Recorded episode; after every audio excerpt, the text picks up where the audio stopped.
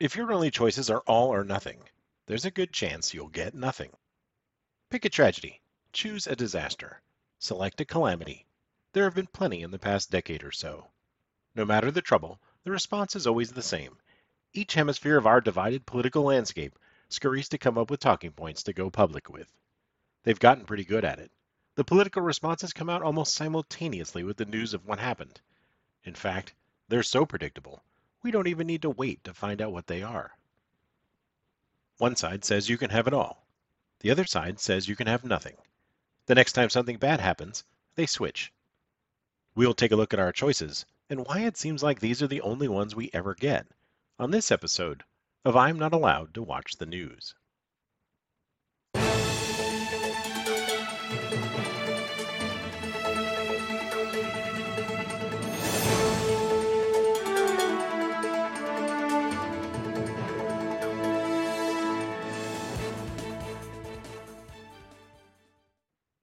Natural disaster.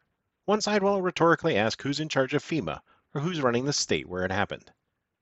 The other side will point at congressional votes against funding preparedness and response. Mass shooting.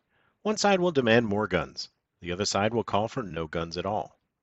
Cop killing. All we need are more police. Or less. Pandemic. Lock everything down. Or nothing. You know what will fix an economic downturn? Stimulus payments to the poor or tax cuts for the rich. Foreign war involving American interests, we need to keep our military out of it, or send in a million troops. Healthcare too expensive, the government should pay for all of it, or none of it. Our elected leaders are for sale, buy them all, or fire them. Gas prices too high, drill for more oil, or replace all America's gas guzzlers with electric cars tomorrow. Too many immigrants at the border, let them all in, or throw them all out. National debt at $30 trillion? Cut taxes, or raise them. One thing is guaranteed when the ideas to solve what ails the country are this diametrically opposed. Nothing. There's something about it that feels intentional. It's almost as if each side wants to keep the issues alive and well instead of solving them once and for all.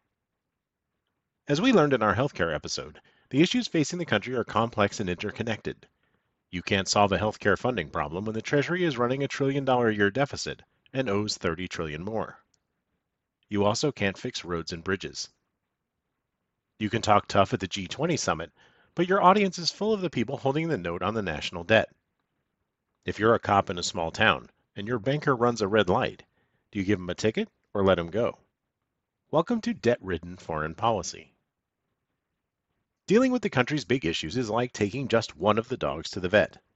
If I leave the other dog home, he freaks the freak out and chews on the baseboards, clears out my Netflix queue, and orders stuff from Amazon that, quite frankly, he doesn't need. So I always take both dogs. I tell the doctor that the other dog is just there for a consult. My vet already thinks I'm a weird dude and doesn't understand why my 100 pound male dog is named Sally. But we get through the appointment and I don't have to spend a week opening boxes from Amazon full of car parts and garden gnomes. I pick the quick and easy answer and get six months of peace and quiet before Gus needs his rabies booster. Politicians and political parties have learned that delivering bad news to the electorate or talking about complex issues doesn't win elections. They're not going to campaign on the national debt they helped run up or make a 20 minute speech about health care when they have no idea what to do about it. They're not going to choke off their own campaign funding by proposing a constitutional amendment to eliminate all contributions except individual ones. And there's no way they're going to suggest term limiting themselves or the senior senator of their party who gets to decide what nifty committees they're on. It's more effective to pretend that the voters are stupid, bored, and selfish. They can say things like green energy, and drain the swamp, and free college, and build the wall, without ever having to get into the complicated facets of energy policy, congressional malaise, the necessity of higher education and how we pay for it, or immigration. If your catchphrase gets applause, you win. As an added perk, you don't really have to solve any of those problems once in office. You may have campaigned on the possible, but governing in the 21st century is all about what's impossible. Just blame the other side for obstructing all those policies you didn't quite explain while you were running, and wait for the next election cycle, the same way I can breathe easier once I've gotten the pups home from the vet. The dogs are thrilled, by the way, that I've compared the legislative branch of government to me taking them to the doctor. Passing meaningful healthcare reform, infrastructure bills, or effective immigration laws just can't be done because of the other side's stubborn intransigence.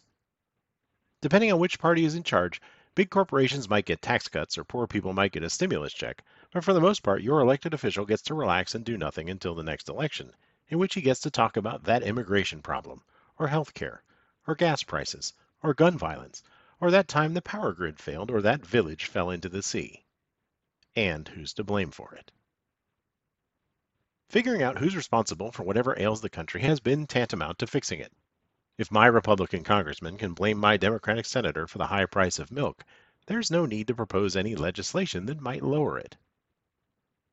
If the Democratic majority in Congress can pin high unemployment on the policies of the Republican in the White House, there's no need to actually find jobs for all those out of work people. If the Democrats can blame Republicans for the high cost of health insurance, and the Republicans can point fingers right back at them, well, don't plan on getting sick anytime soon, because they've done all they can. This blame game only has one purpose it wins elections. They tell us that the real fix, when it comes right down to it, is to vote for them. And not just some of them, all of them. Only the unquestioned power of a partisan supermajority can solve the nation's problems. Political compromise is for lily-livered weaklings like George Washington and Dwight D. Eisenhower. Each side says that unless our side has opposition-proof electoral majorities, our hands are tied. The other side will use parliamentary tricks and shenanigans to halt our every initiative. Sorry, folks. We tried. We failed. It cost a trillion dollars of your tax money, but you've got to break some eggs if you want to make an omelet or even if you don't. Try to get it right this time, will you? Say it with me. Permanent majority. Don't screw it up again. See you next November.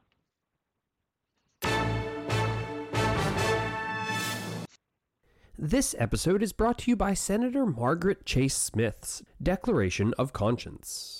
It was 1950, and Senator Joseph McCarthy's Un American Activities Committee was in full swing, ferreting out hidden communists in the White House, the film industry, the military industrial complex, the State Department, the corner grocery store, the corner of the grocery store, barber colleges, and, well, pretty much anywhere he felt like. Senator Margaret Chase Smith, the first woman to be elected to both the House and Senate, was also the first to speak out against the tactics of fellow Republican Senator Joseph McCarthy. In her Declaration of Conscience speech, she said, The American people are sick and tired of being afraid to speak their minds lest they be politically smeared as communist or fascist. She noted that the basic principles of Americanism were the right to criticize, the right to hold unpopular beliefs, the right to protest, and the right to independent thought. In opposition to these principles were what she called the four horsemen of calumny fear, ignorance, bigotry, and smear. She ended her speech by asserting that the American people would not uphold any political party that puts political exploitation above national interest. It was said that if a man had given that speech, he would have been the next president of the United States. Senator Smith, however, was removed from the Republican Policy Committee and her seniority on other committees was greatly reduced. She was sidelined by the Republican Party for years and did not help her own case when she did things like object to the nomination of actor Jimmy Stewart to the rank of Brigadier General at the order of President Eisenhower. It took four more years for McCarthy to fall from power, but one could say Senator Smith got the horses out of the gate, so to speak. On January 1st, 1964, Smith announced she was running for president, and even though she lost every primary, she became the first woman in history to have her name put in for the nomination for presidency by a major political party. Her Declaration of Conscience speech is ranked number 41 in American Rhetoric's top 100 speeches of the 20th century.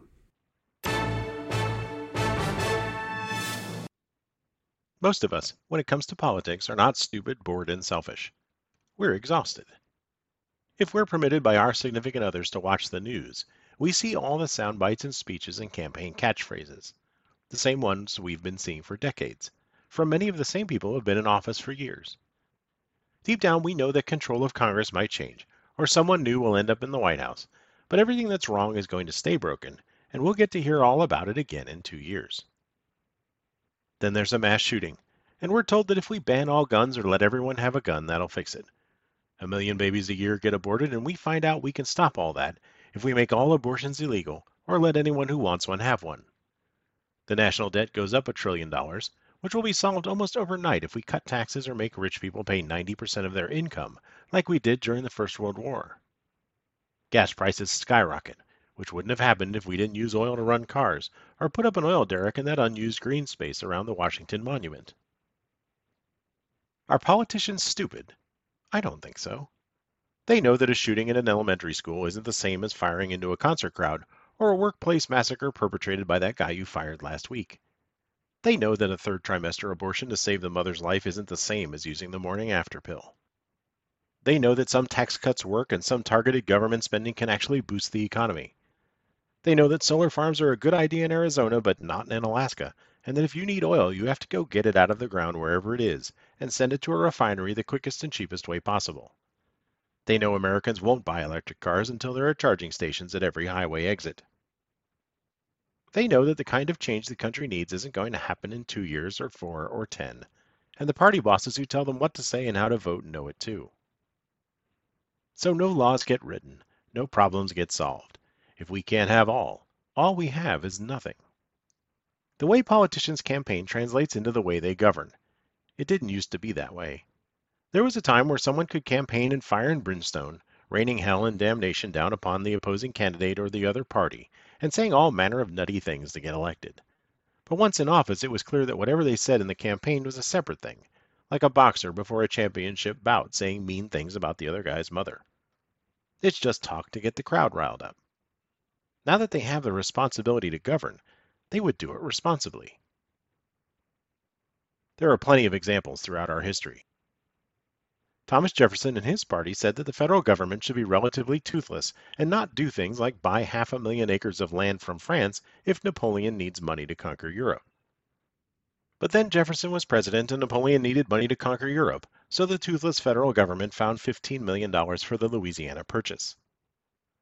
A presidential candidate promised no new taxes and discovered once in office that the government can't operate without money, and the only way to get more was to raise taxes. The wild eyed senator who said there should be no restrictions on gun ownership quietly voted for increasing the waiting period to buy a gun. The hippie congresswoman who campaigned on eliminating America's use of fossil fuels, but then voted for increased oil drilling on federal land. Not anymore.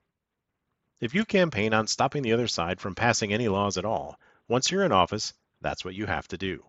If you promise no new taxes, then you oppose anything that looks like a tax increase, even if the treasury is empty. If you say we're not going to use oil, then you sit in your assigned seat in the Senate chamber with your arms folded and vote against increased drilling even when gas is 10 bucks a gallon. We have a 24 hour news cycle desperate for content and advertising, and our political train wreck makes good fodder. There are well funded organizations out there who will give campaign money to someone who will vote to ban all guns or ban all abortions, or drill for oil in your backyard, or force everyone to buy an electric car. There are media outlets with massive audiences who delight in the blood sport of raining hell and damnation down on the half of the country they don't agree with. The more extreme a partisan you are, the more likely it is you'll get their endorsement. If you're running for office in 21st century America, this is how you win. But you're not off the hook once you're sworn in, because all that money and support can very easily go to someone else who will beat you next time you run. They're watching what you do in the Capitol now, all the time. The parties themselves have realized this too, and their platforms have become more strident and less reasonable because they need money to win, and their dream of a permanent majority will never come true if they don't. So they do what they have to. The people selected by the parties to run for office keep moving farther left or farther right, depending on which party it is. Their policy positions end up light years away from what is realistic or possible. Eventually, campaigns aren't about what you're going to do once elected, they're about what you're going to stop them from doing. We have to change the way politics works if we want to change the way government works. The only way to do that is to make it clear that you can certainly pick a fringe lunatic to run for Senate, but he's not going to win if all he's going to do is sit in the Senate chamber with his fingers in his ears and vote however the party leaders tell him to. But because most of us are tired of all this, we either don't show up to vote or pull the lever for the candidates of the party we identify with, even if that party no longer identifies with us. And the cycle continues.